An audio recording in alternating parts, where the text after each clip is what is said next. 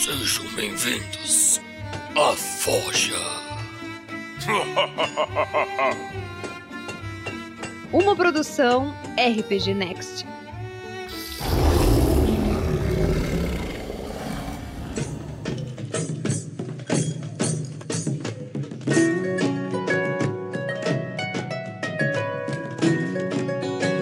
Então, agora que estamos gravando aqui, é, essa forja ela é sobre a Hora da Aventura. Todos sejam bem-vindos. É, nesse momento a gente está ao vivo pelo YouTube, né? Tem aqui com a gente o Leon Wolfed, o Cristiano Silva, nosso padrinho, e o Jordani Maciel. Galera, muito bem-vindos. Agora chegou o Universe Boy ali, beleza? Ah, esse programa também vai ficar gravado no YouTube, certo? Então, para quem vai ver posteriormente, e também é, esse programa vai sair pelo feed do RPG Next, tá? O programa Forja, ok? Posteriormente, acho que ele sai daqui a mais ou menos uma semana, tá? Ou talvez mais 25 dias, eu não sei exatamente. Quanto, em quanto tempo ele vai levar para sair em podcast. Ele sai um pouco depois porque ele é editado, tratado e tal. Então por isso a gente está gravando. Então talvez você esteja ouvindo isso em podcast tá? Então você que está ouvindo isso em podcast, você está ouvindo um pouco depois, foi gravado um pouquinho antes. Talvez você esteja ouvindo no dia da criança, talvez você esteja ouvindo um pouco depois, um pouco antes, não sei, tá? Mas ele é feito pra galera que curte fazer um RPG com a meninada lá, né? Pra in introduzir a galera no RPG, certo? Com um sistema muito legal e traz toda aquela carga, aquela bagagem do desenho da hora da aventura, que, pô, é desenho para adulto e pra criança, né? Exatamente. Então eu tô aqui com o queridíssimo Daniel Cardoso, que vai iniciar pra gente o Hora da Aventura. Daniel, como é que a gente vai começar isso aí, cara?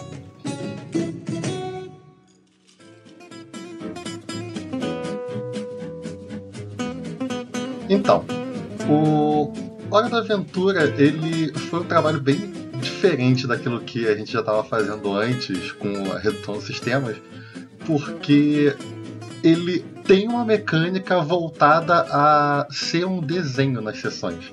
Todas as regras dele, tudo, tudo dele é voltado a isso aqui é um desenho infantil e vocês vão interpretar.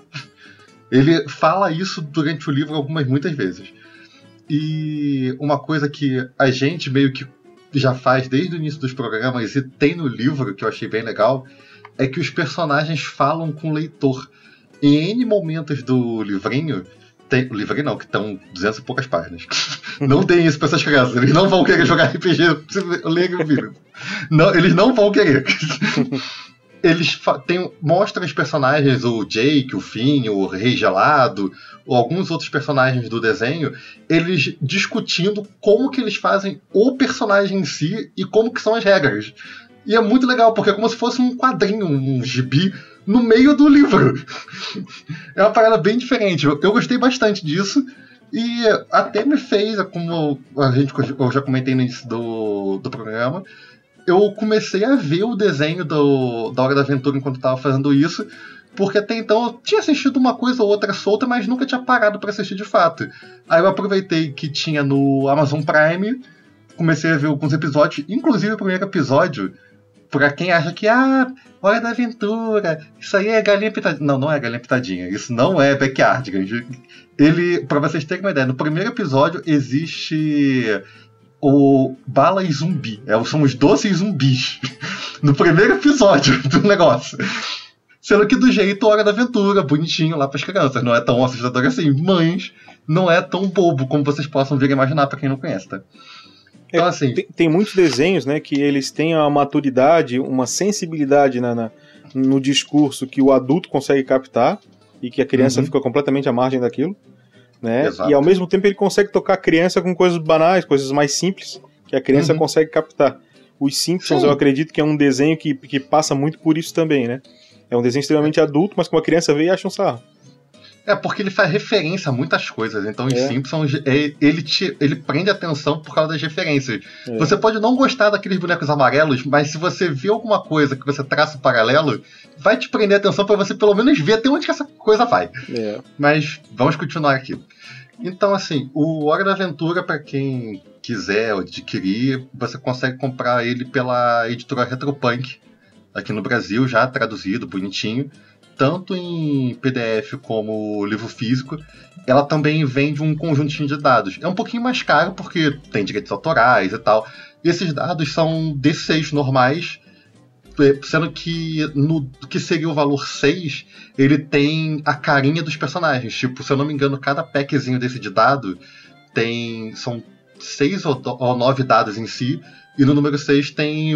Às vezes é o carinha do cachorro lá do, do Jake, tem o Rei Gelado, tem uns 4 a 5 modelos diferentes desses packs. Pra ajudar mais ainda nas crianças. A, a, trazer a, a vontade delas, o interesse delas nisso. Também tem um kit de acessório que é, são cartas de efeito. Tem no livro, tem no, tem jogo. no livro no meio, lá pro final do, do livro tem algumas páginas com cartas de efeito tipo está, o personagem está confuso, congelado, pegando fogo, com coisa do tipo. A gente vai explicar sobre isso mais à frente. Mas no livro eles falam que para você pegar aquelas cartas ali, tirar uma xerox e cortá-las bonitinho para poder porque tem a informação das regras ali bonitinha resumida e tem o desenho do da ação com os personagens da Hora da Aventura. Então, assim, esse é um sistema que, por mais que a gente vá falar de regras, algumas coisas possam parecer meio complexo para crianças que nunca jogaram RPG antes, ele vai trazer um apelo bom para eles por conta do, do contato e da referência com o desenho. Porque todos os materiais disponíveis, até mesmo no Brasil, eles têm ou os personagens. Até mesmo o raio dos dados, como eu falei. É só um dado D6 normal. Eu acho que a maioria é azul, amarelo, sei lá, alguma coisa do tipo. E tem o raio da carinha do personagem. É um dado cara pra cacete, é um cara dado. Mas é pra atrair a atenção da criança. É, então, eu- assim. Eu, Diga. eu acredito que qualquer criança que tenha iniciado na matemática e que já consiga fazer uma adição com, com é, com uma certa fluidez vai estar apta a compreender as regras do, do Hora da Aventura porque são regras simples. Tá? Sim, existe as uma regras bem simples. simples. é. Inclusive, tem uma parte do livro que ele fala: as regras são completamente modulares. Se você não quiser usar, você usa só o que é importante, o resto não, impo- não, não precisa. É Eles regra- não são coisas tão amarradas. É a regra de ouro do RPG, né? Exatamente. Sendo que ele faz isso por ser uma coisa voltada ao público infantil. Ele faz isso muitas e muitas vezes ao longo do, do livro. Ô, Daniel, Inclusive- sabe qual é o diga. sistema que faz isso aí, cara? Não vais Sistema? acreditar agora. Eu vou falar e talvez a gente receba um convidado extra aqui. Oh, de repente. O Eita. cara. O Tá Gus- escrito no, no módulo básico do tu vai encontrar lá que tu deve também usar as regras que. Quando tu achar que uma regra não é conveniente, não use. Exatamente. Inclusive, aproveitando que você falou do GURP, cara, se a gente falar três vezes, ele vai aparecer. Cuidado, já foi duas, hein? Já foi Já duas. foram duas. É, muita gente reclama, principalmente, de fazer conta. De, ah, não, eu tenho que pegar o, o atributo tal, somar com a minha perícia, dividir pelo cateto oposto da hipotenusa, para eu poder saber se eu passei ou não no teste de cavar buraco. que é uma outra mítica do sistema. E não, não tem isso. É uma coisa muito mais simples. É, é como você falou, você sabendo somar e subtrair é suficiente. Não tem muito além disso. Então, assim, dada essa explicação do contexto, como que você pode obter esse material, vamos Deixa eu só começar. dar uma passada numa informação. É, o legal da Hora da Aventura também é o seguinte: a editora que está lançando é uma editora espanhola, o que foge um pouco daquele mainstream do RPG. Né? O nome da editora é Grupo Editorial Espanhol Nosolorol. Nosolorol. Eu não sei como é que, que se pronuncia. Né? É a detentora da marca da Hora da Aventura e do- da licença de, de, de uso tal, é, é Turner Broadcasting System, é, que detém a- o- os direitos da série, né? É, Uhum. Mas a, a editora que está lançando o RPG não é, obviamente, a- essa Turner Broadcasting System, ela é essa Nosolorol é, espanhola que está lançando, então a versão brasileira desse RPG ela também é feita por edição- editoras brasileiras, que também aí renegociaram a licença. Exatamente. É, é, é estranho porque a gente está normalmente acostumado a ver a Wizard envolvida de alguma forma, ou então agora está no foco aquela do, do Pathfinder, a Paizo. Python. São, são, são as duas que a gente mais ouve falar. Então, quando vem alguma coisa que não é, principalmente não é americana, você fica assim, como assim? What? Como, como assim não é, não é americano esse negócio? Mas faz parte, é legal, é bom saber esse tipo de coisa. É, ah, a editora do The Witcher também não é americana. Não, o The, Witch, o The Witch é um ponto fora da curva completamente. É. Desde do, das histórias base. Então, The Witch é, é um, é um caso à parte. Bem, voltando Então- à hora da aventura, então, Daniel, vamos começar o seguinte. É, esse RPG, ele traz é, cenário, que a gente não vai falar dele, porque quem vê a série animada vai ver tudo isso. Então, acho Uhum. que vai ser mais legal pra você. Ah, eu queria saber como é que é o cenário. Só que, cara, ver o desenho é muito melhor do que a gente falando. A gente até é muito lindo, muito gato e tal, mas é, o desenho é mais legal. Eu garanto pra vocês. Exatamente. Entendeu? Então, é, agora, a gente vai falar das regras, que são regras muito bacanas. Então a gente podia começar, o que, que tu acha? Com a construção do personagem, a nossa classe? Ex- exatamente, criação do personagem. Que, inclusive, como eu mencionei, o, o livro vai ter aquelas tirinhas dos personagens falando.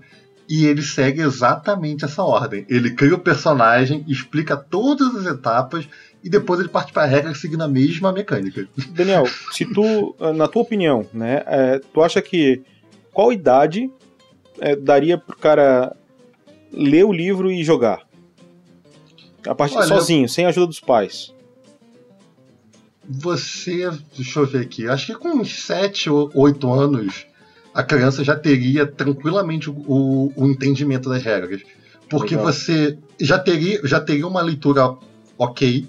Inclusive no, no resumo que eu fiz, eu fiz questão de manter o nome de algumas especificações, principalmente nos atributos, porque ele fala muitos termos da mecânica do jogo, mas de uma forma completamente infantil, na linguagem do próprio desenho.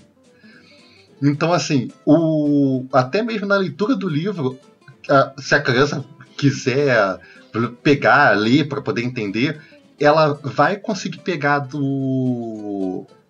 pegar as regras, pegar como é que é a criação do personagem, mesmo que ela não entenda o contexto todo. Ela vai pelo menos seguir por conta dos, dos bonequinhos. Porque os bonequinhos estão ali para poder pegar na mãozinha e fazer no melhor estilo Turma da Mônica.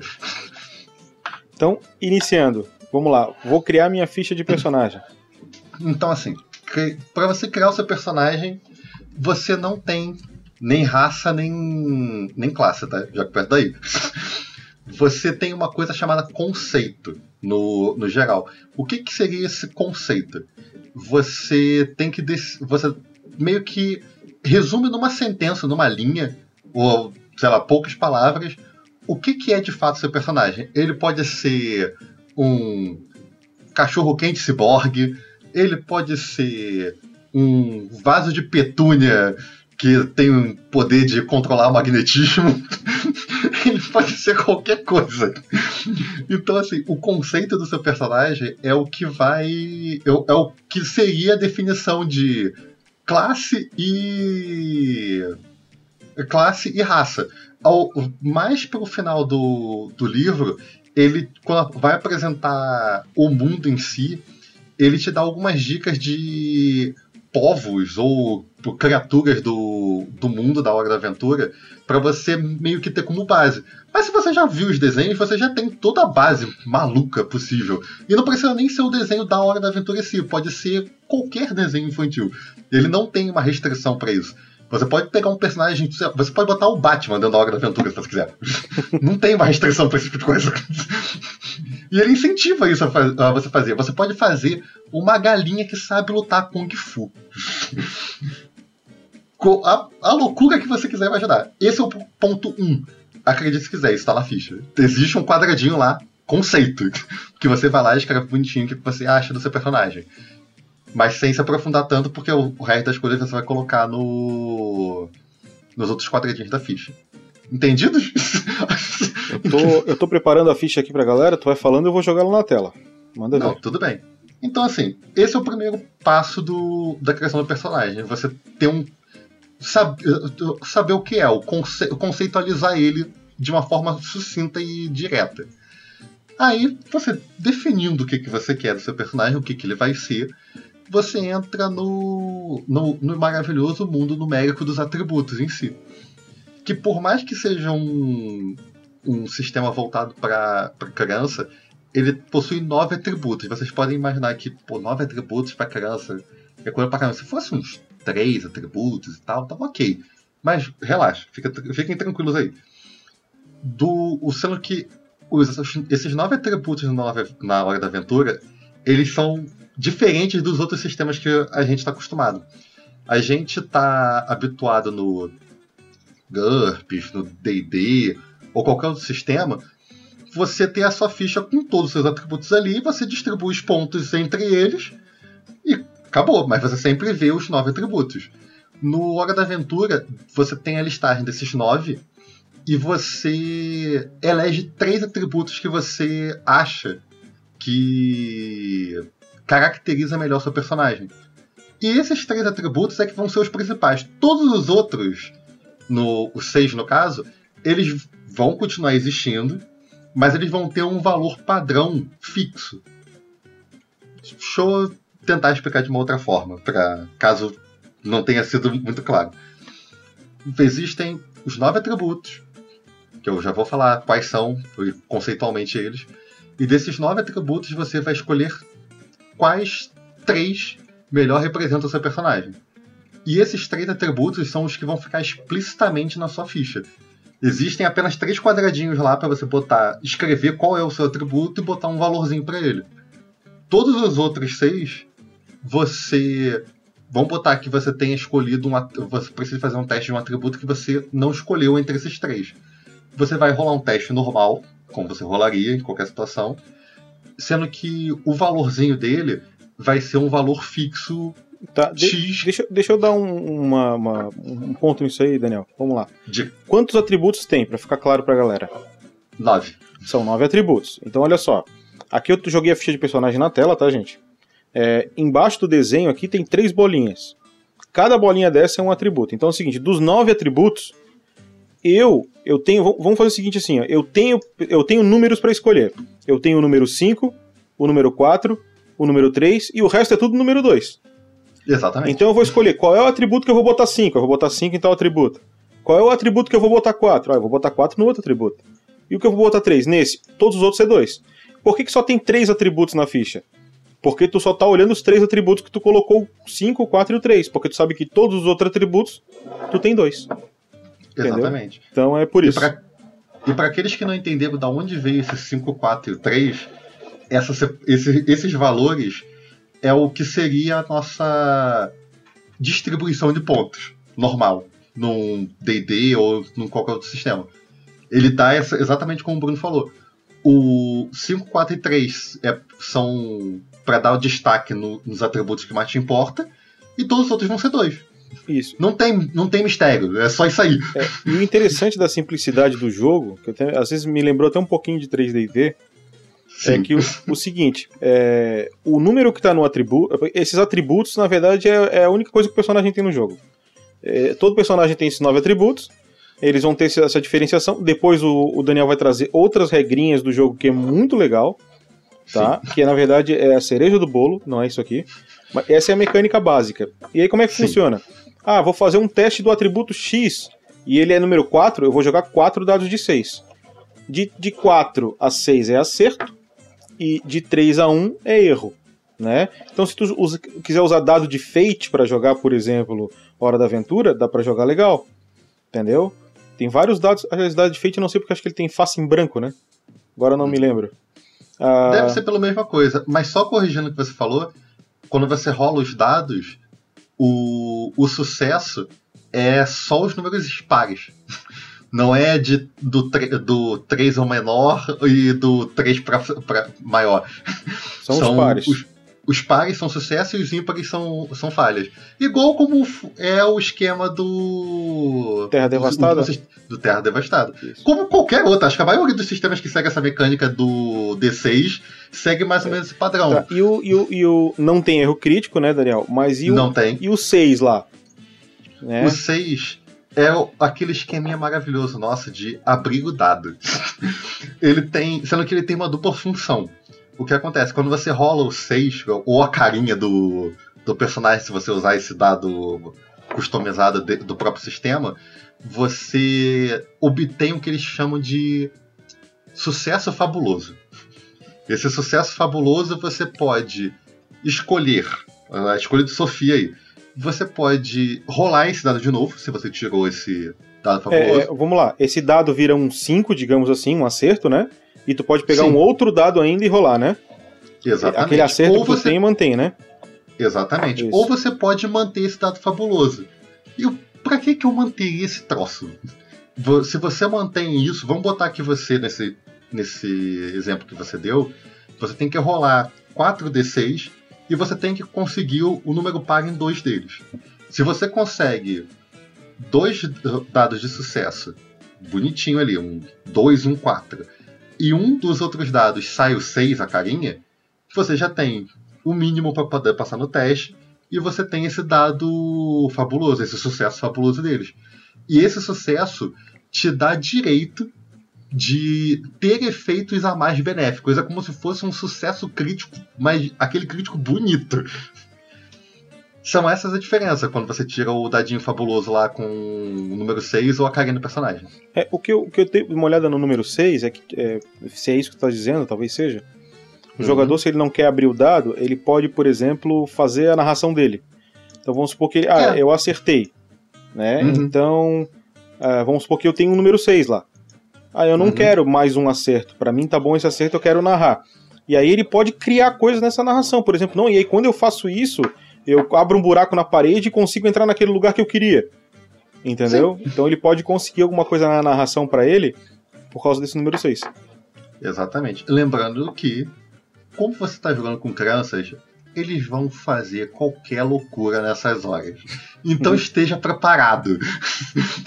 Não, não vai ser um caminho feliz. É. Eles vão tirar coisas malucas. É Então um estejam exercício preparados. de brainstorm, né? Exatamente. Mas vamos voltar lá nos nossos atributos, que a gente se perdeu um pouco disso aí. A gente adiantou a parte das regras. Opa, vamos lá. A gente se perdeu um pouco. Não, eu Então- acho que foi, foi importante para porque já sabe o atributo, já sabe como é que Sim. joga o dado no atributo, e essa é a mecânica básica do jogo, entendeu? Então acho que Sim. daqui pra frente vai ficar muito fácil de compreender as coisas que vão entrar. É, é porque, assim, tudo isso que a gente falou agora é o mínimo pra você jogar. Todo o resto que a gente for jogar, for, for comentar daqui pra frente no, no programa, é completamente opcional. Isso. Tudo daqui é completamente opcional. Isso aqui é o mínimo pra poder fazer o sistema. Então, assim, pra encerrar o nosso assunto sobre os atributos, só pra eu enumerar quais são eles. O. Vamos começar. O primeiro é o jeitinho. Eu vou falar exatamente os nomes que estão na tradução e com as palavras descritas mais ou menos no, no livro, só para vocês terem uma ideia do como que é a fala deles, para poder vocês entenderem o, quando, quando eu quero dizer que crianças conseguem vão conseguir ver por conta das gírias e do vocabulário correspondente no desenho. O que, que é o jeitinho? O personagem sabe improvisar, inventar coisas e consertar máquinas. Eles estão sempre prontos para o que quer que aconteça. Você sempre tem a ferramenta adequada para qualquer ocasião na sua bolsa, mochila, sacola e por aí vai. Esse é o jeitinho, é um atributo. Tem o confusão. Confusão é o atributo de, de briga. Confusão sempre será boa lutando com ou sem armas. Essa é a definição da confusão. Músculos. Representa sua força, agilidade, resistência do personagem. São, são a capacidade dele de correr sem se cansar, comer coisas inteiras, derrubar portas, levantar pesos e coisas do tipo. Cachola. É o raciocínio do personagem. Você vai ter o conhecimento de. vai- você vai ter o conhecimento de enciclo, é, como é que é? Conhecimento enciclopédico de muitas coisas. Como história, ciência, medicina. Vo- Você será bom fazendo fórmulas científicas e curando pessoas. Contatos. Lembrando que cachola é, é aquela gíria que a gente usa pra chamar a cabeça, né? Uma caixa, né? Caixa crânio. Exatamente. Ah, aquilo que ele tem dentro da cachola. Então toda a, a perícia intelectual que aquele personagem tem é a cachola. Que é mais fácil pra Exatamente. criança entender. Exatamente. É o conhecimento dele. É. Continuando.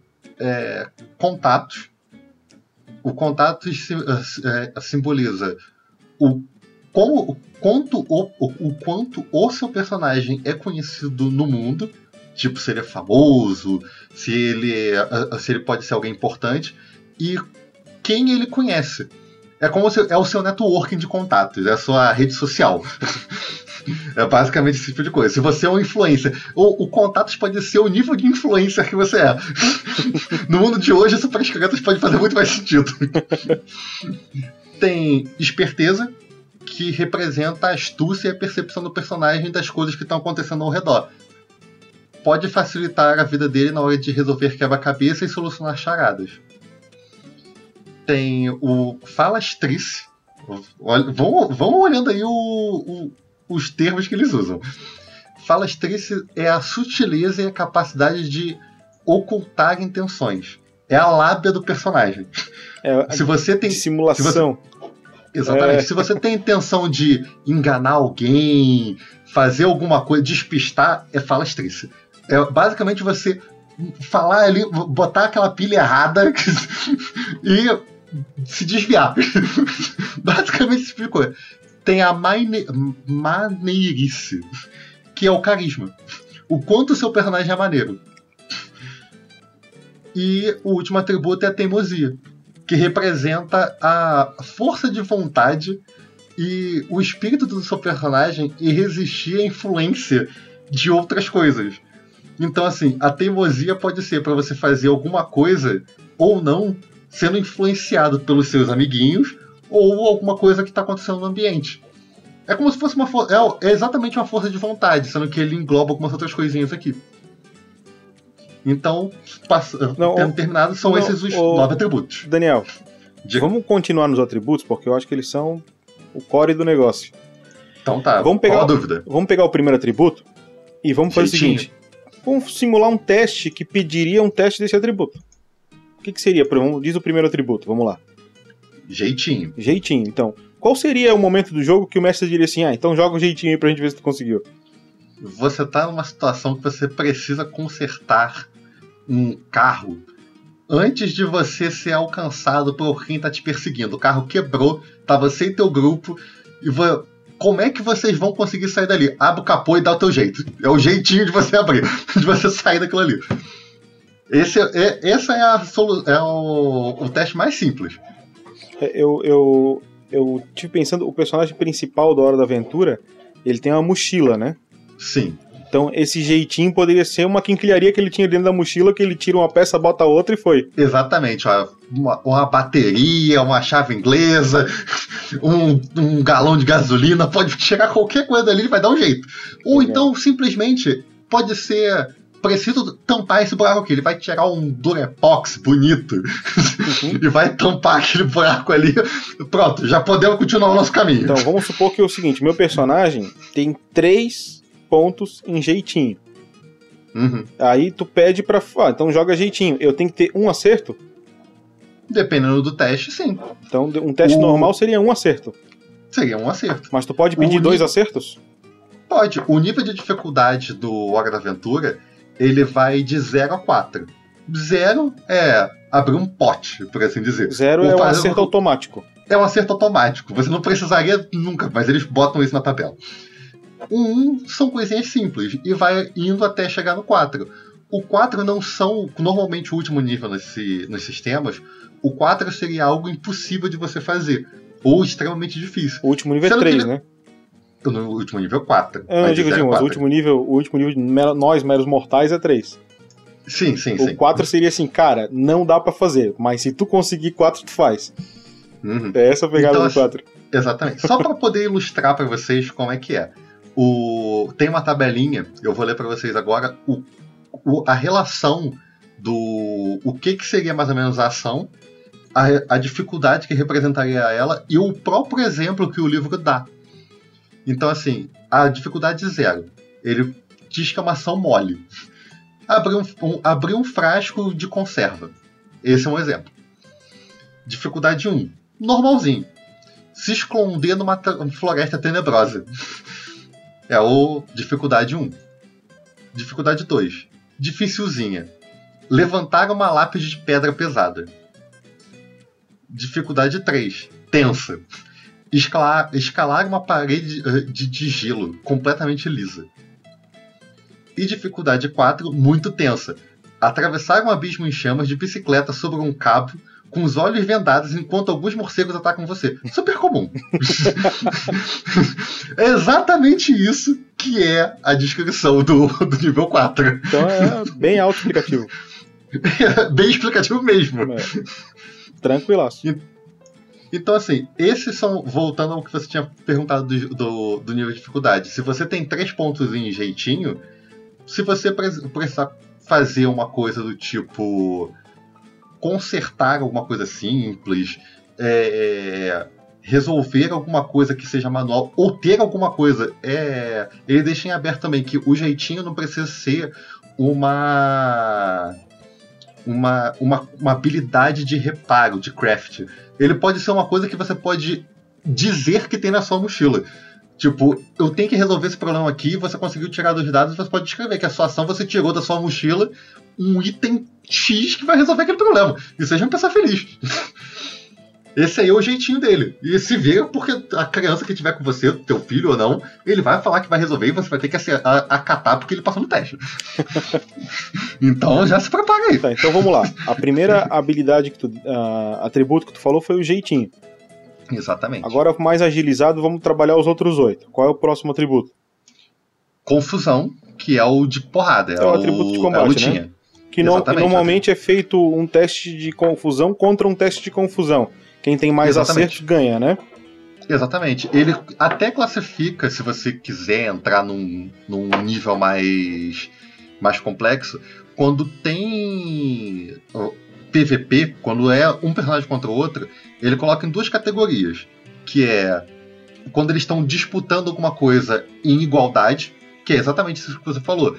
Eles vão rolar os dados com a mesma nível de dificuldade, cada um rola a quantidade que, que deve ser, e quem obtiver, mais acertos ganha. Ok. E tem um outro que é teste de reação, que é quando, tipo, um personagem ataca o outro.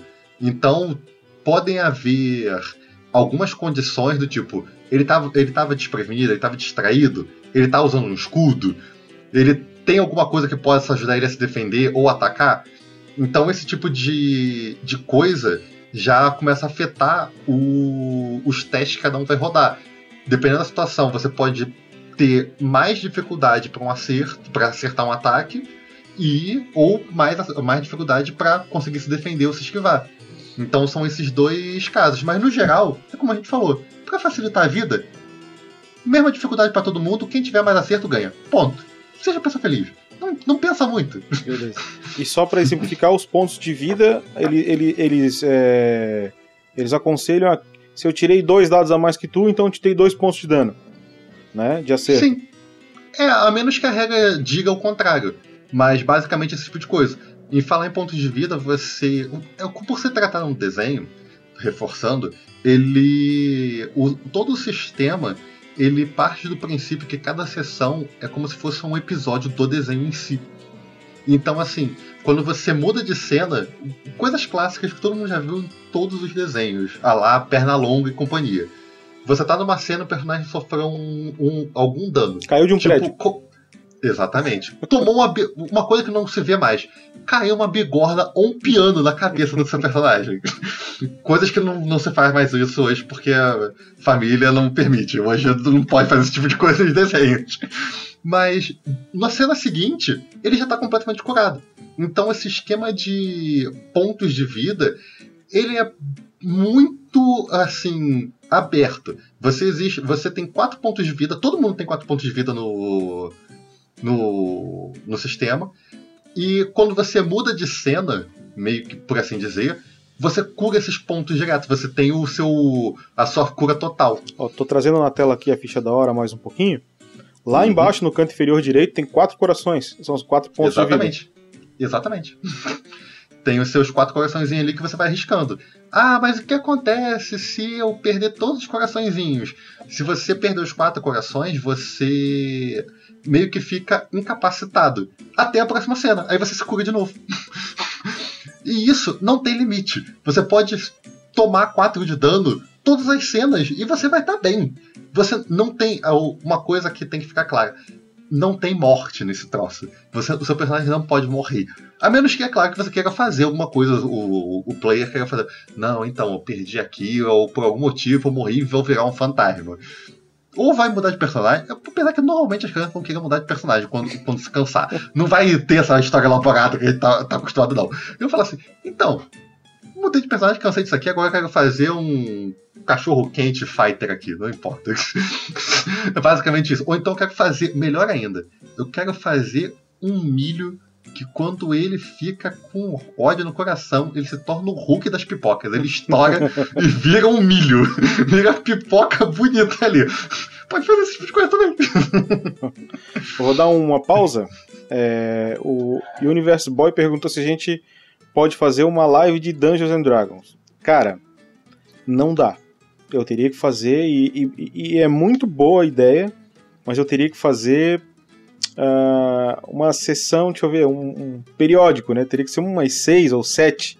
A gente deveria começar lá pelo pelo D&Dzinho básico lá, aí pro AD&D, talvez o, o Cyclopedia, é, depois o 3.0, 3.5, mais uma passada no 4 e aí chegar na quinta edição, acho que seria legal fazer uma série de Dungeons and Dragons. É uma excelente. É, poderia ser eu e o Daniel entrevistando pessoas que jogam determinadas versões do Dungeons Dragons, acho que seria legal. Entendeu? Eu vou... Tem uma dificuldade grande em achar quem é que gostaria de falar do 4. eu conheço. O 4. Eu conheço. não, você pode conhecer, mas a pessoa pode não estar confortável para admitir que jogou e que possa até simpatizar. Não, cara, eu vou concordar com a tua primeira afirmação. É difícil de encontrar. Mas quem joga a quarta edição acha ela a melhor edição do mundo. Ai, meu Deus. é sério. Então tá, né?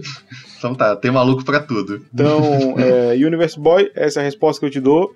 Não deve sair esse ano, isso aí, tá? Mas eu vou anotar aqui, ó, na agendinha, porque é uma ideia excelente de fazer uma série e abordar profundamente as diferenças, a evolução que o D&D teve ao longo dos anos. Por que, que teve aquela guinada para a quarta edição? Por que, que da quarta edição deu uma guinada outra grande pra caramba pra quinta, tá? Vamos tratar disso. O Exatamente. Torment Creep também entrou aqui, mandou um olá. Eu não sei olá, se é pessoa. olá, cara, aqui é o teu lar pode entrar aqui que tá em casa. é Exatamente. Ele perguntou. Encha, ele perguntou se. Enche a mão de jujuba, mergulha no, no, no laguinho de, de geleia e se una aí a gente. Na piscina, na piscina de bolinha. Exatamente. uh, um dia vocês têm que jogar Paranoia. Cara, eu não sei. Eu acho não, não. Eles jogaram fiasco a turma do Rafael. Exatamente. A gente pode jogar Paranoia, cara. Paranoia é um jogo simples entendeu? Que a gente pode fazer uma one shot. Dá para fazer. Daniel aí talvez agora venha fazer umas one shots com a gente, né, Daniel? Vamos, Pô, vamos pensar em umas coisas diferentes aí. Vamos, Quem sabe vamos, a gente joga ver, um Paranoia. Exatamente, tá? vamos lá. A gente tá pensando em fazer algumas one shots desses sistemas que a gente tá apresentando para ver como é que se sai, entendeu? Uhum. Aliás, esse Hora da Aventura ia ser um sistema bem legal pra Gabi a filha do Vinícius Watzel mestrar uma aventura pra gente, hein? Hum, Caraca, maluco. Vou convidar ela. Não sei é. se ela vai aceitar, mas eu vou não. convidar ela.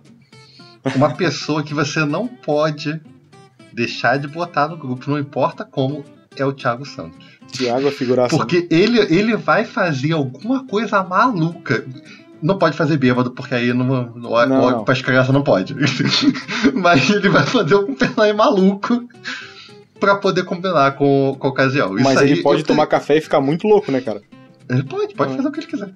Você tem que parar de tomar café, cara. Eu não tomo café. açúcar, açúcar, açúcar, açúcar.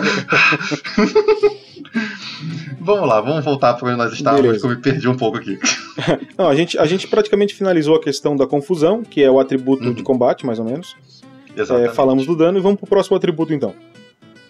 O próximo é o músculo, que é a sua capacidade física no geral. É, envolve a sua destreza, a sua força e a, a sua agilidade em si. Você pode fazer o, o, testes com músculo relacionados a essas três coisas. Qualquer coisa física, basicamente. E ele especifica, por algum motivo, que você tem uma capacidade de comer coisas. Quando você tem. Quanto mais músculo você tem, mais você come. Não me pergunte por quê. Acho que o, o teste que a gente pediria isso fica bem óbvio, né? Ah, eu quero desviar de uma bala que tá vindo na minha direção, eu quero desviar daquela pedra que tá caindo, músculo. Ah, eu quero Exatamente. jogar isso aqui naquele cara, músculo, né? Ah, eu quero saltar de um lugar pro outro, músculo. Né? Exatamente. Vamos pro próximo. O próximo, o próximo é cachola, que é o seu conhecimento, seja lá do que for. Vamos supor o seguinte: um dos personagens do grupo pegou uma uh, maldição. E aí o cara pode dizer o seguinte: ah, eu acho que eu conheço um cara que sabe exorcizar essa maldição. Né? É, nesse caso aí, quando, quando você citou que você conhece alguém, seria mais um teste de contato. Ah, que é o seu networkingzinho. Errei. O teste de cachola seria se você mesmo soubesse. Excelente. Ah, eu sei, eu conheço. Essa aí é a maldição, caraca. Tem um. Acho que é lobisomens que, a, a, é, que abraçam, alguma coisa do tipo. É sério, existe isso no, no, na Organizatura. é a maldição dos lobisomens que abraçam. como que eu faço a reverter isso? Você pode saber como você desfaz a maldição dos lobisomens que abraçam. Próximo. Tá, então falamos de cachola, falamos de contato. Exatamente. Qual mais tem aí? Esperteza, que é o seu raciocínio para você resolver quebra-cabeça, charadas, esse tipo de coisa. Eu acho que o esperteza, dependendo do, da idade das crianças, você pode, dependendo da situação, ignorar qualquer tipo de teste e você pode de fato fazer uma charadinha com eles. É, se for o, o, cenário, você pode literalmente fazer uma charadinha com eles. É o que a gente chama. É o que a gente chama de não desafiar o personagem, mas desafiar o jogador, né? Exatamente.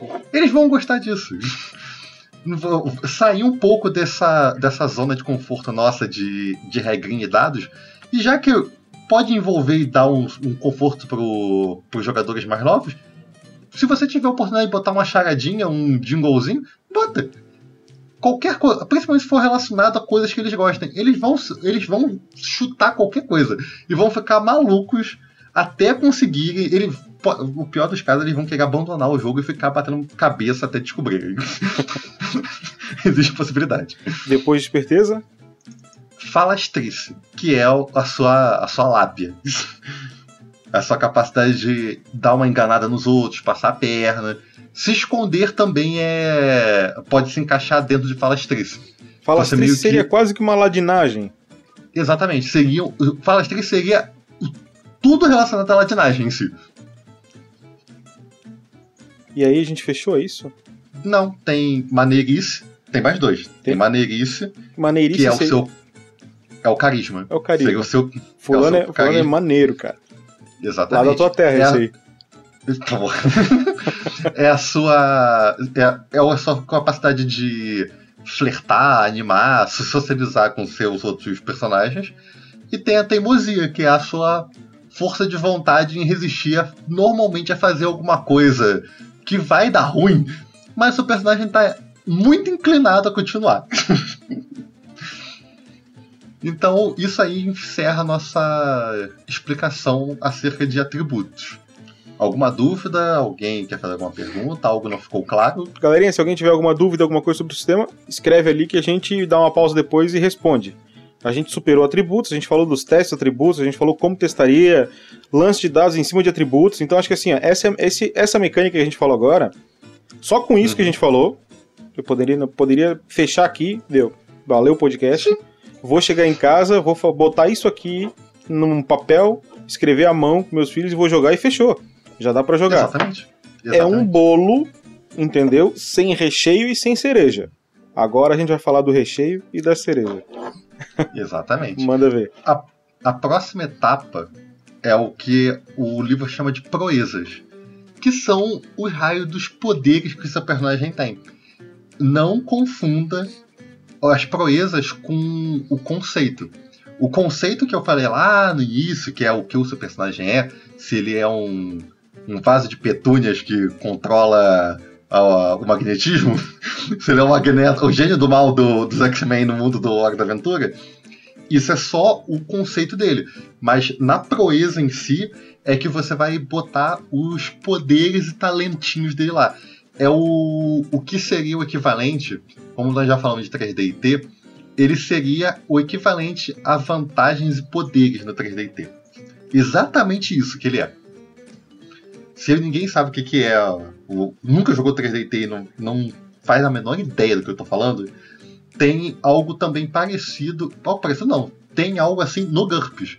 É que o GURPS ele tem muito mais cálculo envolvido e tal, mas ele também tem esse tipo de coisa, de você ter um pool de pontos para você distribuir entre os seus, os seus poderizinhos.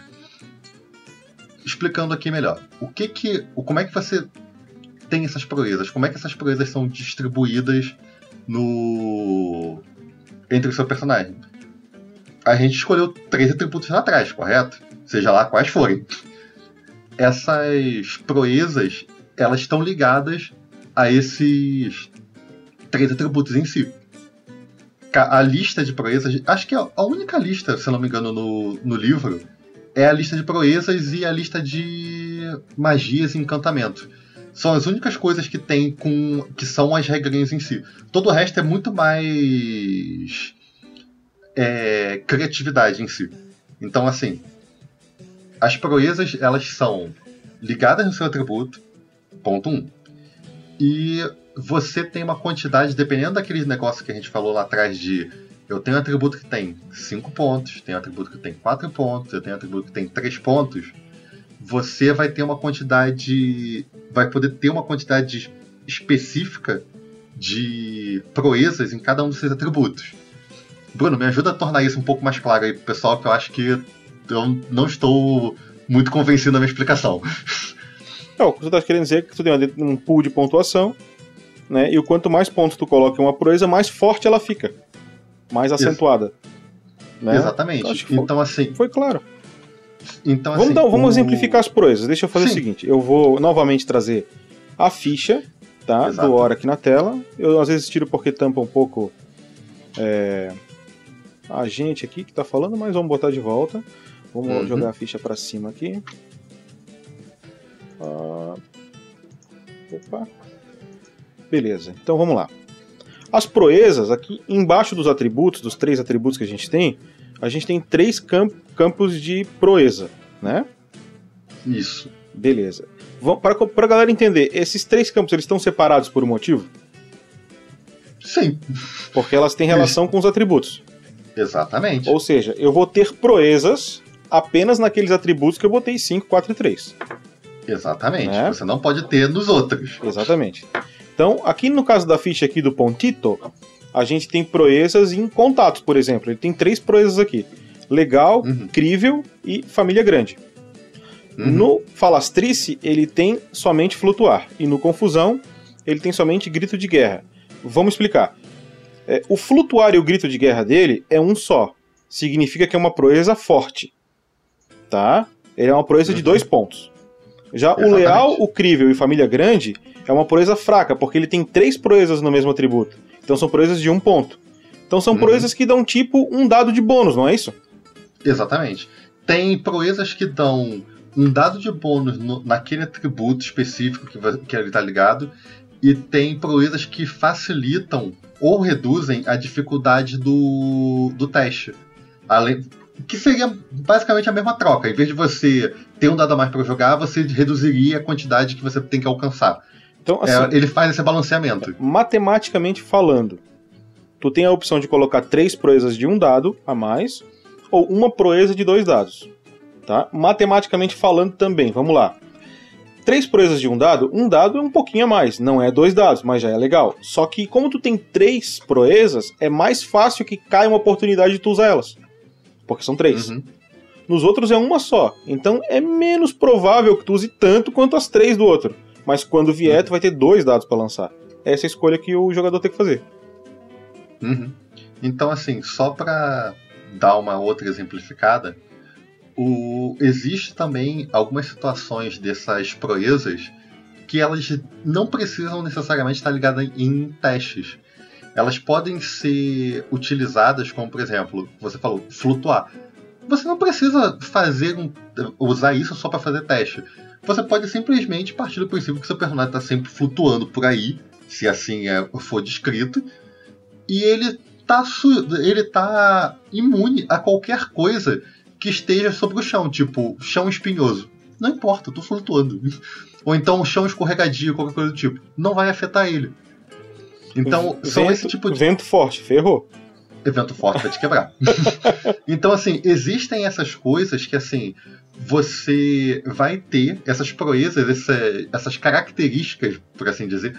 É que, sinceramente, acho que proeza pode não ser a melhor palavra para a situação. Seria mais poderes. É. Poderes eu acho que seria muito melhor na, na descrição, mas como foi traduzido assim. É, não, eu acho que sabe. poderes também poderia ter, Daniel, uma. uma remeter um pouco para super-heróis, supers, entendeu? E o cara uhum. já achar que ah, é uma super força, é um o poder do Ciclope lá de tum, joga um raio pelo olho, entendeu? Então talvez para evitar essa é. confusão de um nome que seria bom, mas que poderia gerar essa confusão, botaram proezas. Sim. É, porque existem tipo proezas que é de você ser chefe de cozinha. Não me pergunte por quê, mas existe esse tipo de coisa. É. então, assim, é como o Bruno falou. Existem. Cada, cada um desses, desses três atributos que vocês escolheram como sendo de destaque. Ele, vocês têm uma quantidade específica de pontos para gastar nessas proezas. E cada proeza custa um ponto, tirando essas mais fortes que custam dois na no livro em si, ele está dividido nesses grupinhos de atributos, tipo contato, tem todas as proezas de contato, músculo, tem todas as proezas de músculo. E para facilitar o entendimento de todo mundo, ele tem uma simbologiazinha antes de começar essa listagem que é indicando o que, que cada coisa é na listagem. Então, tipo, tem um raiozinho que qualquer proeza que tenha esse raio, significa que ela ocupa. Que ela ocupa não, que ela custa dois pontos. Então é para poder facilitar e você ficar, pô, será que isso aqui custa um ponto, custa dois, custa mais do que isso? Esquece. Vai ter ali um símbolozinho bonitinho do lado do, do nome da, da proeza, que é um raiozinho, ou pode não ter nada. Se não tiver nada é porque ele custa um ponto só. Entendidos? Alguma dúvida? Ficou muito confuso? A gente pode especificar de uma outra forma? Galerinha tendo dúvidas, aquele negócio. Querem, mandem as querem dúvidas. Um, querem um exemplo? Tá. Se vocês quiserem, a gente pode dar um exemplo aqui, de ler alguns exemplos de proezas ligadas aos atributos. Então, acho que a gente pode continuar, cara. Acho que vamos, tem bastante proeza pra gente abordar e acho que não. Não, tudo bem. Então, assim, continuando, nós já falamos do os atributos, as proezas, e agora temos que falar de uma coisa que acho que as crianças vão ficar malucas. Acho que a gente, que é jogador velho de guerra, já está mega acostumado. Que é um defeito do seu personagem. Esse defeito ele não tem uma tabela, ele não tem regra. O que o, o sistema guia você é você fazer uma fraqueza que ela seja recorrente de acontecer. Do tipo, você tem uma fraqueza que é. Sou, eu sinto frio com muita facilidade. Sou friorento da porra. É basicamente isso. Essa é a sua fraqueza. Então, qualquer ventinho mais gelado, qualquer ventinho no sudoeste um pouquinho mais gelado, vai causar aquela fraqueza em você. Ah, mas Daniel, o que, que essa fraqueza faz demais? Então, o, o, o, o jogo anda para frente da seguinte forma essa fraqueza que você que você determina para o seu personagem, ela pode afetar tanto na narrativa, dependendo do que você escolher nela, ou ela pode começar a afetar no seu nos seus testes, do tipo, seu personagem sente frio com muita facilidade. Ele pode tomar uma redução ou aumentar a dificuldade, dependendo do como o mestre achar melhor, em certos tipos de teste relacionado a destreza, agilidade, relacionado a músculo. testes de músculo ele teria um redutor, por assim dizer. Então, assim, não. O defeito em si não tem uma regra para ele. É como eu falei, ele é muita criatividade. Inclusive ele, as proezas. Ele fica muito perto da, dos RPGs é, do modelo RPG dessa geração nova que é mais descritiva, né? Menos gamificada, Sim. né? Sim. São RPGs mais narrativistas. Então, até hum. tinha disso no próprio Terra Devastada, né? Sim. Coisas que eram narrativas. Então, é o mesmo conceito. Uhum. Então, assim, o, os defeitos, ele vai ter que ter ali o que se encaixar melhor pro, pro que o personagem quer. E por, em paralelo a isso, o defeito, sempre que o personagem enfrentar um defeito, estiver a passar por alguma situação que aquele defeito dele está dentro do contexto, está ali na cena, e ele conseguir obter sucesso e não, não se ferrar naquele, naquele momento, ele ganha uma coisa que o sistema chama de pontos de herói. O que, que é esse ponto de herói que a gente não falou dele até agora? O ponto de herói é um dentro do contexto que a gente já está acostumado a lidar, deixa eu ver aqui o, o paralelo, seria como se fosse um bônus, uma benção, por assim dizer. Porque o ponto de herói você pode fazer uma, uma variação de acho que cinco ou seis coisas diferentes com ele. No livro tem a, tem a listagem, a descrição do que, cada, do que cada coisa pode fazer. Mas basicamente é o seguinte: você pode pedir, pode usar esses, esses pontos de herói para pedir mais dados num teste, você gasta acho que um ponto para você pedir um dado a mais para você rolar um teste. Você pode usar um ponto de herói para rolar um dado, repetir um teste, por assim dizer. Você pode usar um encantamento. Isso aí já cai na regra de magia, que é uma coisa completamente à parte. Existe uma mecânica de magia, só para aproveitei que eu já mencionei isso, vou falar para vocês. Existe uma, um, uma mecânica de magia dentro do Hora da Aventura que é a nível de RPG que a gente já conhece. Você tem que ter um foco, tem que ter um ritual, tem que ter pontos arcanos. Você só não tem mana, mas todo o resto você tem ao redor. Sendo que, para quem está começando a jogar, são regras completamente desnecessárias. Então, que antes dele começar a listar as coisas específicas de falar de magia, ele, ele o, livro deixa até em negrito em caso de personagens mágicos, se você não quiser usar as regras, simplesmente deixa a imaginação. Bota isso como se fosse um poder do personagem. É, tem, se você não puder botar. Diga. Tem uma regrinha de magia que eu acho que ela é importante ser usada para que não fique uma coisa louca, né? Tipo, ah, então cai um monte de meteoro. E aí, o mestre vai perder um pouco do controle, né? Então, para dar um pouco de, de limitação ao jogador, é, o jogo não tem mana, né? Como tu falou. Poder mágico, né? Então tem uma regrinha que a magia ela tem um certo nível de dificuldade. Então pode ser uma magia muito simples, ela é uma dificuldade 1. Uma magia uhum. mediana, 2, e uma magia muito forte, que ela é 3. Esse 3 é em pontos de vida. Então o cara vai soltar uma magiazinha fraca, é uma magiazinha de um ponto de vida, ele perde um ponto de vida. Vai soltar uhum. uma magia média, 2 pontos de vida. Vai soltar uma baita de uma magia, 3 pontos de vida. Lembrando que ele tem 4. Né? E pro cara também não pensar que depois do combate, a magia, é, os pontos de vida eles renovam de novo. Né? E só dura até o final do combate. Acabou o combate, deu, tá todo mundo vivo de novo. Uhum. Então é uma regra que pode limitar o cara a não ser muito apelão e poder Sim. usar a magia que quiser. Ah, eu quero soltar uma bola de fogo. O mestre vai dizer, ah, é um ponto. Ah, então ele tira um ponto e soltou a bola de fogo. Fechou. É uma regra simples que pode ser não, aplicada é uma... e, é, e é uma regra do jogo, não é, não é eu que criei. Sim, é uma boa abordagem. É uma boa abordagem esse tipo de, de coisa que você falou. Porque não, você pode usar magia com essas limitações controladas uhum. e você não vai precisar aplicar todas as regras ao redor de um personagem mago, por assim dizer. É, eu acho, eu, Daniel, se eu não tiver enganado, cara, eu vou pedir desculpa, eu não tenho certeza. Mas se eu não estiver enganado, esse jogo tem um fast play. E o fast Sim. play desse jogo ele aborda a magia desse jeito. Ponto. Sim, ele, ele tem um fast play e ele tem algumas outras coisas. Ele tem uns módulos dele que, se eu não me engano, é, são, são mais de histórias. Mas tem o Fast Play e tem um Hora da Aventura Mundo de A, alguma coisa do tipo. Porque o, o mundo da Hora da Aventura, para quem não, não conhece, é, se passa no mundo de O. São três O's juntos. E o mundo de A é a, a réplica daquilo ali, sendo que completamente feminino. Então, para quem que, quer jogar então, com, com meninas, talvez isso seja mais próprio.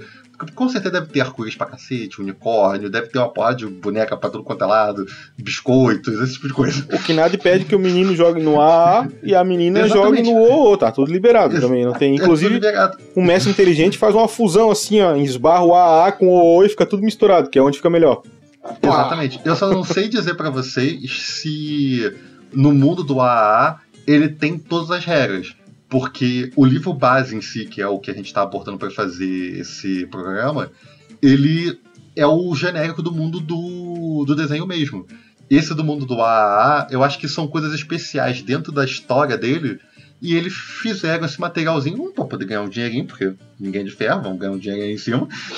E outra é para poder exemplificar um, todas as versões masculinas possíveis do mundo do jeito feminino, mudando algumas coisas.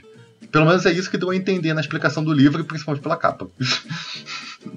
Mas voltando aqui ao nosso foco, pra gente não se perder de novo. É. tá Ah, a gente falou de magia agora, tu tava falando do ponto de herói. Uhum. Então, os pontos de herói é como eu falei, você sempre que você enfrenta o seu defeito e você consegue superar ele, seja você ter medo de alguma coisa, você conseguir passar no teste, é, ter alguma dificuldade em tratar com, certo, com uma certa situação, o vulnera você é vulnerável a, sei lá, você é um. Como é que é aquele bicho do filme? Você é um gremlin que você não pode. Você é vulnerável à água. Se jogarem água em você, você começa a ficar meio maluco.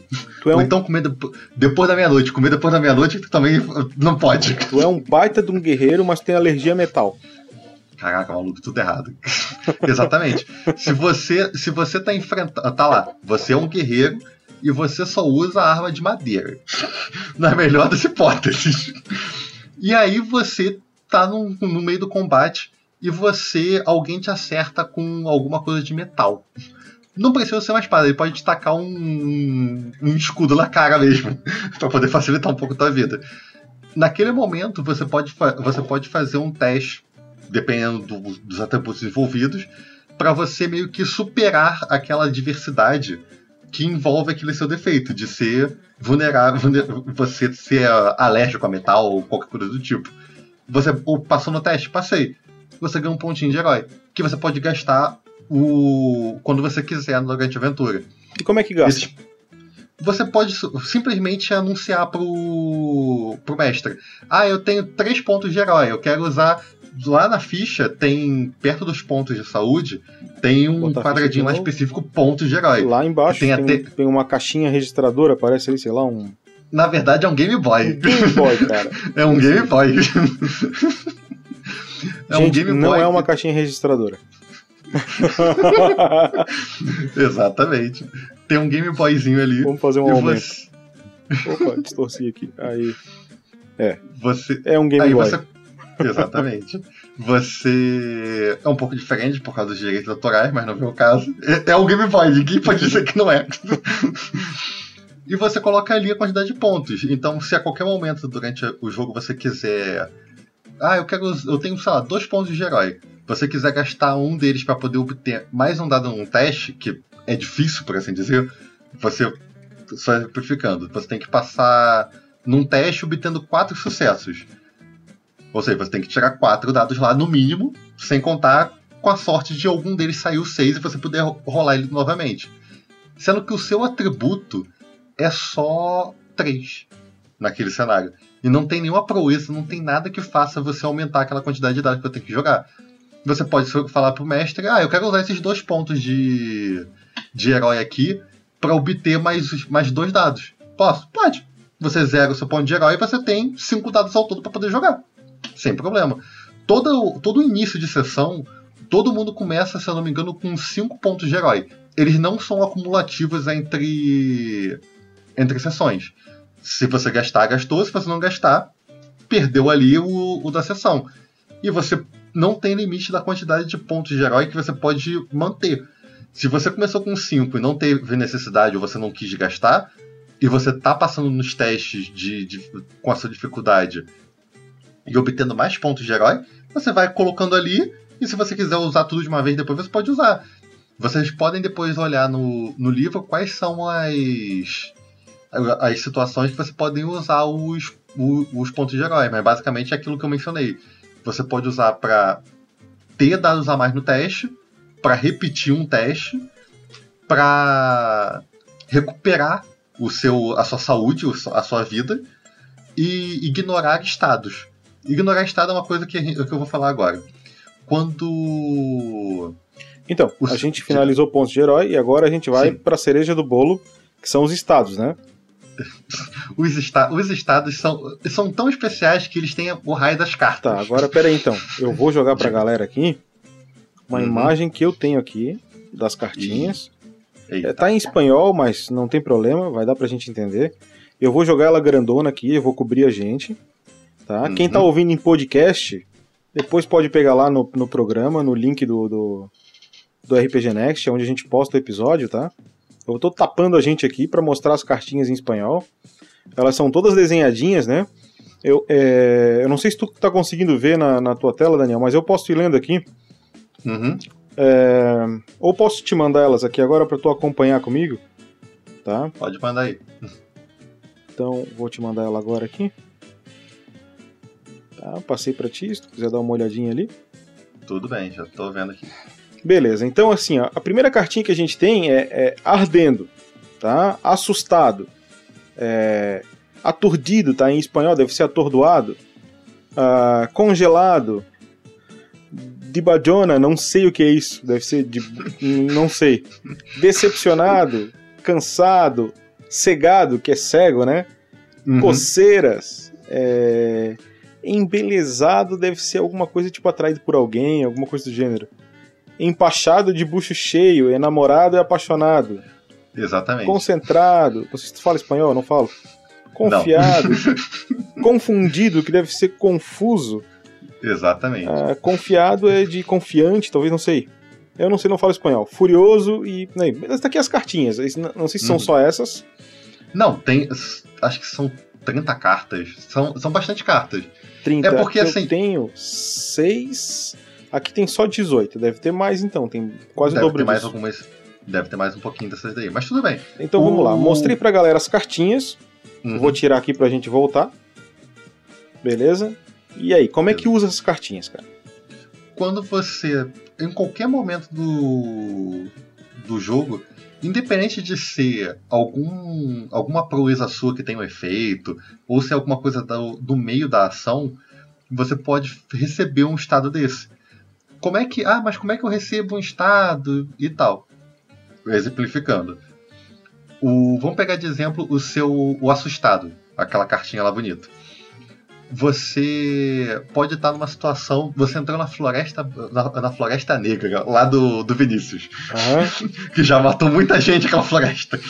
E aí você não passou num teste de, de força de vontade lá, que é o que é o nosso teimosia. Você não passou no teste, você ganhou essa, essa, essa situação, esse carta de estado, que é o assustado. O que que, o que que você tem com isso? Você, com esse estado, você só obtém sucesso em qualquer teste se você tirar 5 ou 6. Ah, já muda o dado de acerto, ó. Exatamente. E, ok, o que que acontece? Quanto tempo eu fico com isso?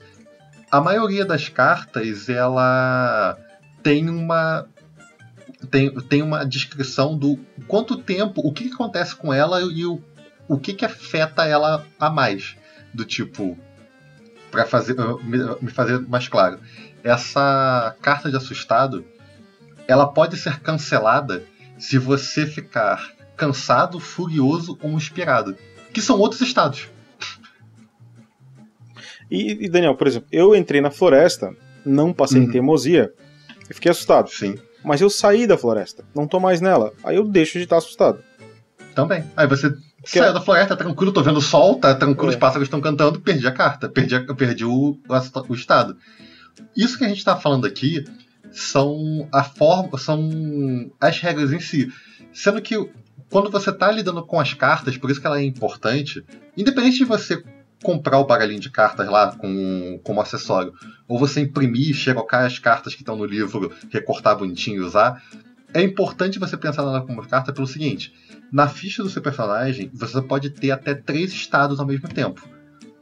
Desde que, é claro, um não cancele o outro, do tipo, você está com um estado Triste e feliz, congelando... por exemplo, sei lá. Não Exatamente. Não, provavelmente tem. você tá com status é, com frio e tem o outro pegando fogo. Não tem como você ficar com os dois. Então, assim, esses estados, o como que eles se cancelam, o quando um estado afeta outro, esse tipo de coisa, para você não ter que ficar pensando muito no ou ficar olhando o livro, a própria carta já tem esse cenário. Então, tipo, como eu falei, quando você está assustado, se você ficar inspirado ou furioso, você perde esse estado, você perde essa carta. E ter o, o, esquema da carta na mão fisicamente, se você estiver jogando com um grupinho lá e você der essa carta para eles, é uma coisa muito mais tangível. Assim, tangível, exatamente, para eles terem essa, essa ideia. Porque você pode ficar só com esses três estados aí, por mais que sejam coisas ruins normalmente. O, o, um outro exemplo, tipo, você tá cansado. O estar cansado, você é um estado que você pode ser cancelado se você ficar concentrado, furioso, inspirado ou surpreso. Se é, você tá cansado e alguém te dá uma carta, você recebe por algum motivo, uma dessas cartas de estado, furioso, inspirado e tal, você automaticamente devolve essa carta de cansado. Essa, essa esquema, esse esquema de, de troca de cartas é uma dinâmica interessante. Você pode até ignorar as regras em si do livro acerca do, da mecânica disso desenhado, escrito na, na ficha, se você estiver usando as cartas, porque elas já são autoexplicativas.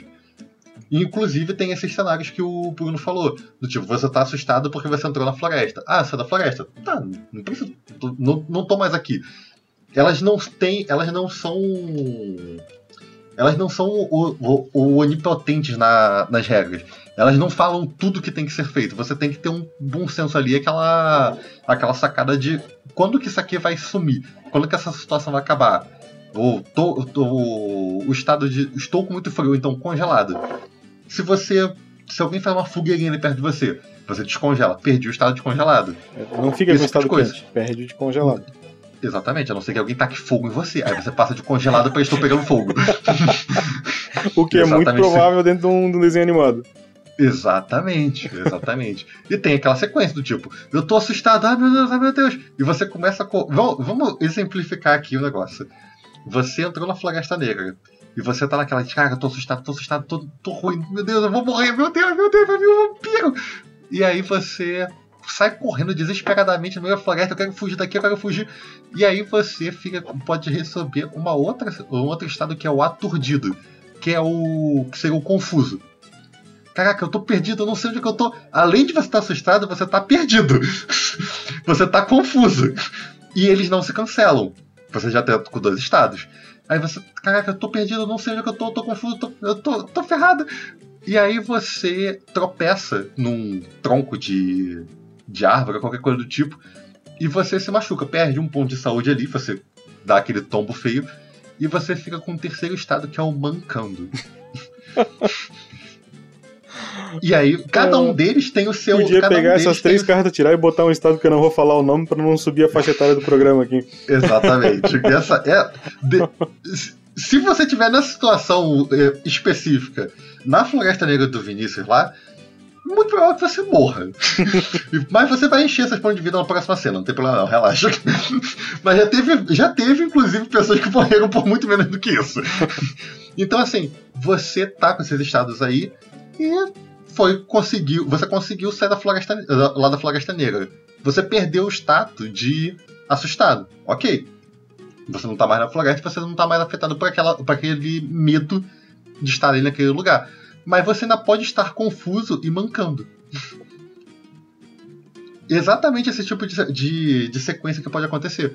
Então, ficou um pouco mais claro para vocês isso, assim espero. Beleza. E reforçando, se vocês puderem, usem as cartas, porque é a forma mais tranquila de vocês não perderem tempo com as regras em si, em relação a esses estados, essas situações, e as cartas são autoexplicativas para todos os cenários. É basicamente esse tipo de coisa. Continuando, para a gente finalizar, porque não falta muito, na verdade. a gente já falou das regras, já falou das magias. E agora, na verdade, só tem uma coisa que é o que todo mundo para finalizar, que todo mundo gosta, todo mundo que joga RPG fica naquela esperança de é, e meu, meu XP? e meu XP, tio? Quanto é que eu ganho nesse XPzinho aqui? o, que, o, que, o que que eu ganho? O que, que dá para fazer? O- os pontos de experiência, ele tem uma tabelinha no, no, no livro do que cada quantidade de ponto te dá.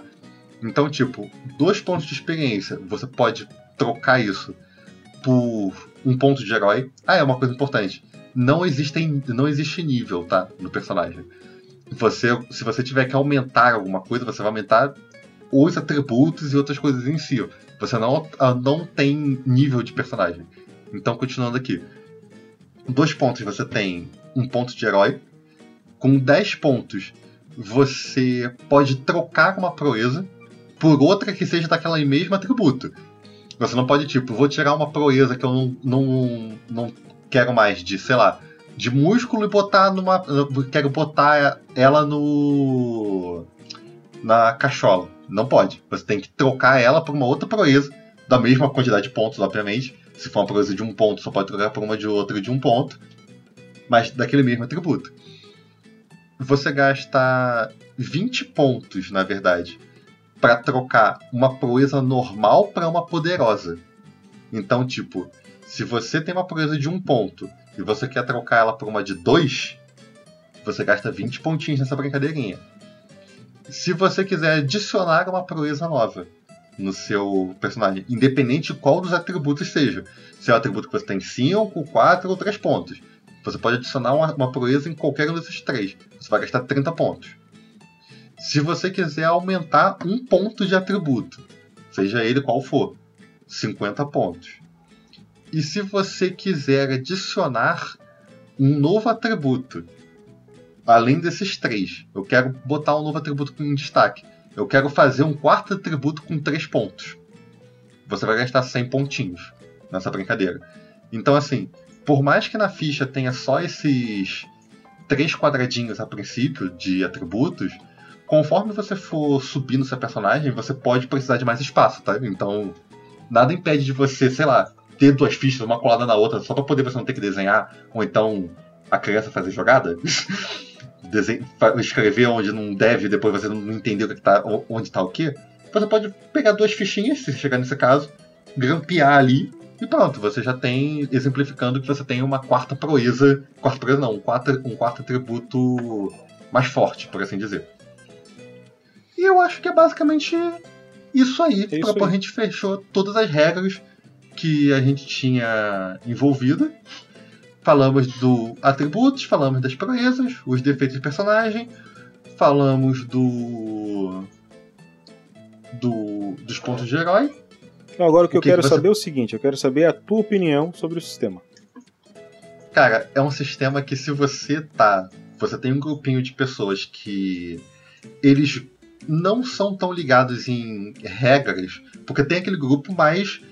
Eu, quero, eu jogo DD ou GURP, seja lá o que for, mas eles são muito focados em regra, porque eles fazem personagens. Eles têm aquela planilha, quando eles vão fazer aquele personagem, eles abrem aquela planilha toda no Excel. Então, se eu botar um ponto aqui, botar esse atributo e tal, não sei o que, eu vou conseguir fazer o meu mago com o jeito que eu sempre quis, sempre sonhei esse tipo de, de, de jogador, eles são muito mais propícios a não curtir tanto a hora da aventura porque ele é mais solto, ele é mais criatividade, ele é mais você deixar a imaginação fluir. Apesar de ser um sistema simples, mas gameista, né? Ele não é narrativista, né? Exatamente. Ele é muito mais gameista do que o Terra Devastada. Isso. O Terra Devastada, caso vocês não tenham ouvido, não tenham visto a live, não tenham escutado o podcast, vão lá, ouçam, ficou bem legal. Você lá no Terra Devastada, você não tem nem atributo. Você tem algumas, tem algumas especificações do seu personagem ali e se dê por satisfeito. O resto é tudo. é tudo descrição, é tudo interpretação. Aqui você tem mais coisas para justificar e para embasar aquele personagem que você quer fazer, tipo nossa galinha Kung Fu. você tem como você embasar o que que faz essa galinha Kung Fu ser tão poderosa assim. É, eu achei que o sistema é nota 10, porque ele se propõe. tá? O que ele se propõe a fazer, ele faz com perfeição, entende? É, eu acho que tu quer jogar um sistema simples, é, e não é o Laser de Sentimentos, que é genérico para qualquer coisa e muito, muito simples, que o Laser de Sentimentos é o, a simplicidade do ápice do gameismo, né? Uhum. É, esse sistema ele é fantástico, porque eles propõem para jogar nesse universo, inclusive do desenho, ele é perfeito. Eles fizeram com maestria, entendeu? Esse é uma obra-prima, tá? É, não só para criança. é, se alguém curtiu o universo, pô, queria jogar nesse, nesse universo aí. É ótimo, ele é muito bom. É, tal, é como, como o, o Daniel falou, o cara, ah, se o cara gosta daquele tipo de jogo, provavelmente ele nem vai querer jogar nesse cenário, porque esse cenário é muito zoado pro cara. Ele quer um negócio mais, mais sério, ele não quer tanto zoeira.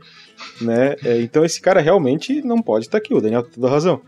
É, mas pro cara que olhou o cenário e disse, esse cenário é interessante, não precisa buscar outro sistema, cara. O sistema do cenário é nota 10. Eu não tenho, assim, eu, eu olhando, eu não mudaria nada. Eu acho que é perfeito que foi escrito ali. Tá? Exatamente. E por ele ter essa, essas ligações do, do mundo do, do- da Hora da Aventura, eu não eu sei que a Hora da Aventura ele é um desenho que já terminou, ele já teve um fim. Que eu, eu, eu sei disso porque teve uma matéria em vários sites, tipo Omelete, Jovem Nerd da Vida, que era falando sobre como foi o burburinho em cima do episódio final da Hora da Aventura. Eu vou, Mas ele deve. eu vou até dizer que tem um vídeo de um canal do YouTube, que é um canal fantástico, se puderem ver. Um canal maravilhoso, chamado Meteoro Brasil, tá? Falando de Hora da Aventura, do episódio final, disso aí que o Daniel tá falando pra vocês. Que a gente não vai adiantar aqui. Então, assim, o, o Hora da Aventura, ele, por mais que possa parecer um, um cenário, um desenho, uma temática infantil, cara, ele não é um troço bobo, assim, É, é? a nível pré-escolar, não é assim. Ele tem aquela ele pega- pode ele- ser, né, Daniel? Pra uma criança, ele Pode. pode ser inocente, porque a Sim. criança não, é que nem os Simpsons. A criança não entende a zoeira é, moral que os Simpsons estão fazendo com a cultura do, do cidadão médio, né? Eu acho que pra quem, pra jogador mais antigo, o melhor paralelo com Hora da Aventura é é como se a gente estivesse jogando um RPG do Looney Tunes. Exatamente o RPG do Looney Tunes. Tem lá o Pernalonga vestido de Valkyria, atacando bigorna na cara dos outros. Tem nego que enfia o dedo no- na, na, na, espingarda do outro e faz uma banana. Tem várias coisas.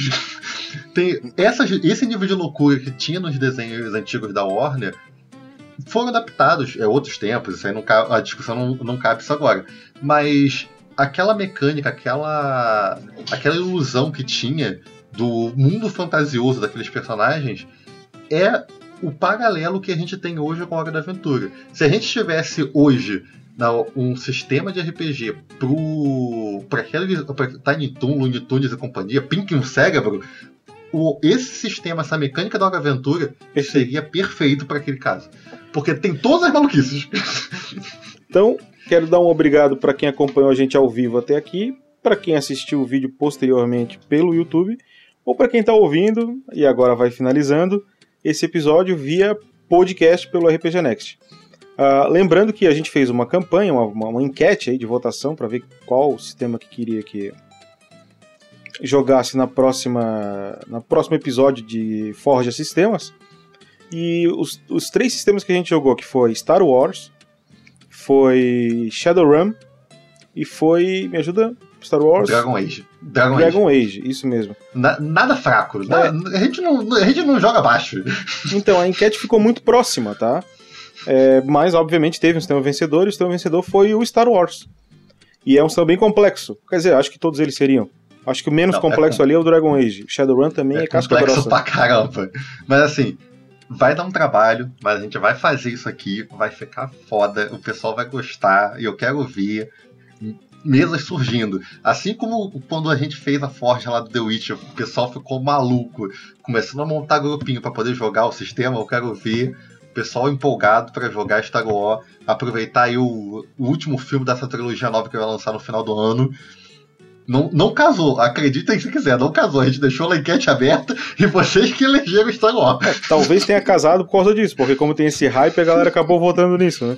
Exatamente, mas foi, como você falou, foi bem acerrada. Quando eu fui É, a enquete votação... foi Facebook e Twitter, não tem como. tá, lá na- Exato. tá lá ainda aberto, Tá é lá, só passar lá tá e ver. lá, tá lá bonitinho. É. Então, assim, a gente vai fazer, o Bruno conversou comigo a respeito dessa enquete, foi bem aceito por vocês. A gente vai fazer outras enquetes mais pra frente pra vocês escolherem os próximos sistemas pra gente, porque foi bem legal. Muito provavelmente o, o Dragon Age o Shadowrun vão aparecer em outras vezes Uhum. porque eles foram muito bem votados, foram disputadíssimos. Talvez a gente faça alguma coisa tipo o pessoal do RPG Planet faz com, com a enquete de monstros deles que eles fazem. Caso, quem não conhece, vale a pena também, é um excelente canal de, Uhum. de RPG. Eles fazem uma enquete, todos os vídeos deles, sobre um monstro específico. E é bem legal porque eles falam sobre as origens dele desde o a D&D, se existir isso lá. E eles vão montando. Os vídeos deles são de torno de 15, 20 minutos mais ou menos. Tem os vídeos que são mais ou menos esse tempo. E eles fazem uma enquete com uma- um grupo de, de monstros e a, comunidade vota. E aqueles que são os menos votados, eles fazem tipo uma, um grupo B para depois ter uma repescagem. Então eles têm uma mecânica muito boa esse negócio de o que, que a gente vai fazer daqui pra frente, qual vai ser o próximo monstro e com a participação do personagem, dos, do personagem não, do, da comunidade. Então, eu e o Bruno, a gente deve se alinhar, ver esse negócio direitinho, como é que a gente vai fazer isso. Mas eu, eu acho que seria bem interessante, como vocês aceitaram, vocês participaram bastante. Não foram poucos votos, mas eu acho que seria interessante ter uma participação. Eu gostaria muito de ter uma participação de vocês mais vezes, escolhendo sistemas, por mais que desse o trabalho que fosse. Então, Só em vocês terem escolhido, pra mim já vale a pena. a gente vai fazer enquete. Eu devo colocar mais opções na próxima enquete, pois dessa foi três. A gente Uhum. deve manter as duas que ficaram, foram bem votadas, tá? Foram quase tanto quanto Star Wars. O Star Wars ganhou por pouco, assim, não foi por muito. Ah, então a gente vai manter e vamos colocar mais opções. A ideia do nosso amigo aqui de, de fazer DD, eu fico muito tentado a fazer uma série de DD, não falando só do sistema, mas falando da evolução da, da- da- do jogo até a quinta edição, o que, que mudou, como é que era. Tem muita coisa que a galera que joga hoje não tem ideia de como era. Quando eu jogava, por exemplo, a D&D, era muito diferente. Né? Era, era bem o taco, né? Quem, quem- tem gente que Caraca, nunca ouviu falar do taco. Então, vamos eu eu já ouvi e eu dou, graças a Deus que o Taco morreu. E eu tô preparando um jogo, ok? Eita, pra gente brincar aqui eita. na Forja, que é um jogo que é uma dinâmica que ela serve pra duas coisas. Ela serve pra criatividade e raciocínio e pra entrosamento de equipe. Sabe aquele grupo de RPG que tu montou e não colou? Tipo, a galera não. Pô, ah, o pessoal não. Não deu aquela química. É uma prática que, além de ser muito engraçada, a gente vai fazer e vai ser com a participação total da audiência. Então, quem tá ao vivo vai participar o tempo todo diretamente do jogo. Tá? Caraca, a gente E- vai fazer. Vamos fazer um. É, e é coisa pra Ah. botar assim, tipo, seis pessoas aqui ao vivo pra gente fazer. Vai ser uma loucura muito louca, entendeu? Eu vou fazer te- um teste pra ver se funciona. Eu, tenho, eu tô desenvolvendo uma aplicação web, que é onde vai rolar a interação da galera com, a, com o pessoal que tá aqui, entendeu? Pra rolar esse jogo. Então, assim, fiquem ligados que é. Assim, ó, acho que virando o ano a gente vai colocar isso aí, talvez até um pouco antes. Vai Beleza? ser tipo jogar detetive assassino vítima com o pessoal participando. Isso aí Vai vai, ser. ser, vai ser uma loucura, vai ser, muito, vai ser vai ser engraçado. muito bom. Vai ser uma E coisa de lembrando, uma coisa de improviso, assim, trabalhar improviso. e só lembrando, pessoal, reforçando o que o Bruno já falou antes e todo mundo sempre fala.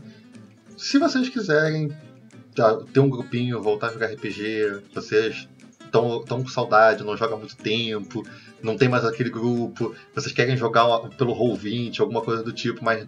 Ah, eu não quero falar com estranhos, eu quero pessoas que tenham mais ou menos a mesma sintonia e tal. Cara, junta um grupo dos padrinhos. Não precisa de muito. Eu não me lembro ao certo qual o valor mínimo para poder você entrar lá no grupo dos padrinhos, mas, cara, é um almoço. Menos É. do que um almoço. Não, cara, eu acho que é, eu acho que a nossa, olha, eu vou dizer pra, pra ti que eu sinceramente não tenho certeza hoje como é que tá, porque não sou eu que gerencio isso, mas é coisa de 5 reais, cara. Não é. Não, é, Qualquer um faz parte. Ah, e é- tem. não, é um, não é um Sunday no McDonald's. É, mas tem a, a- aí tu, ah, tu não quer ir no grupo de padrinho, não quero falar com ninguém, eu quero ir lá jogar com o Vinícius, quero jogar com o Pedro numa mesa, lá, uma vaga pra mim, dá? Dá, tem uma recompensa no RPG Next pra jogar com eles, chamada The Gamers. Eles jogam aos finais de semana. Ah, dá uma entradinha lá no padrinho do RPG Next, que tem lá no site também a descrição Uhum. de como é que é a recompensa. Então aí já entra, tá lá tua vaga, tá garantido, não é, vai acontecer de qualquer jeito, porque às vezes tu monta uma mesa, a galera, ah, não vou hoje, não vou, não sei o quê. The Gamers não tem, Ex- vai ter. Não- não tem Exatamente. frescura. E- Não, e o pessoal cobra. É. Eu faço parte do The Gamers e o pessoal cobra. então é basicamente isso. Se vocês quiserem saber mais coisas, mandem e-mail. E eu gostaria muito, mas muito de pedir uma coisa a quem ouvir isso aqui.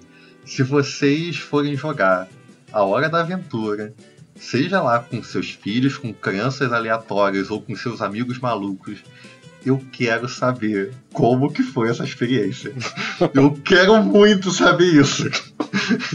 Então, por favor, encarecidamente, mandem e-mail falando como é a experiência de jogar a Hora da Aventura. Mesmo que vocês já tenham jogado antes, manda. Eu quero saber como é que é. E como é que tu, tu manda? Site de, contato rpgnext.com.br, vai mandar e-mail pra gente, né? Ah, no post da publicação do podcast no site, fizer o comentário lá embaixo no site, vai chegar pra gente. No YouTube, nesse vídeo aqui, se fizer um comentário embaixo, também vai chegar pra gente. E aí a gente passa dois, passa três programas, a gente pega todos os comentários e dá uma lida eu e o Daniel aqui, os comentários referentes à Forja. Beleza? Então ficamos por aí, Daniel.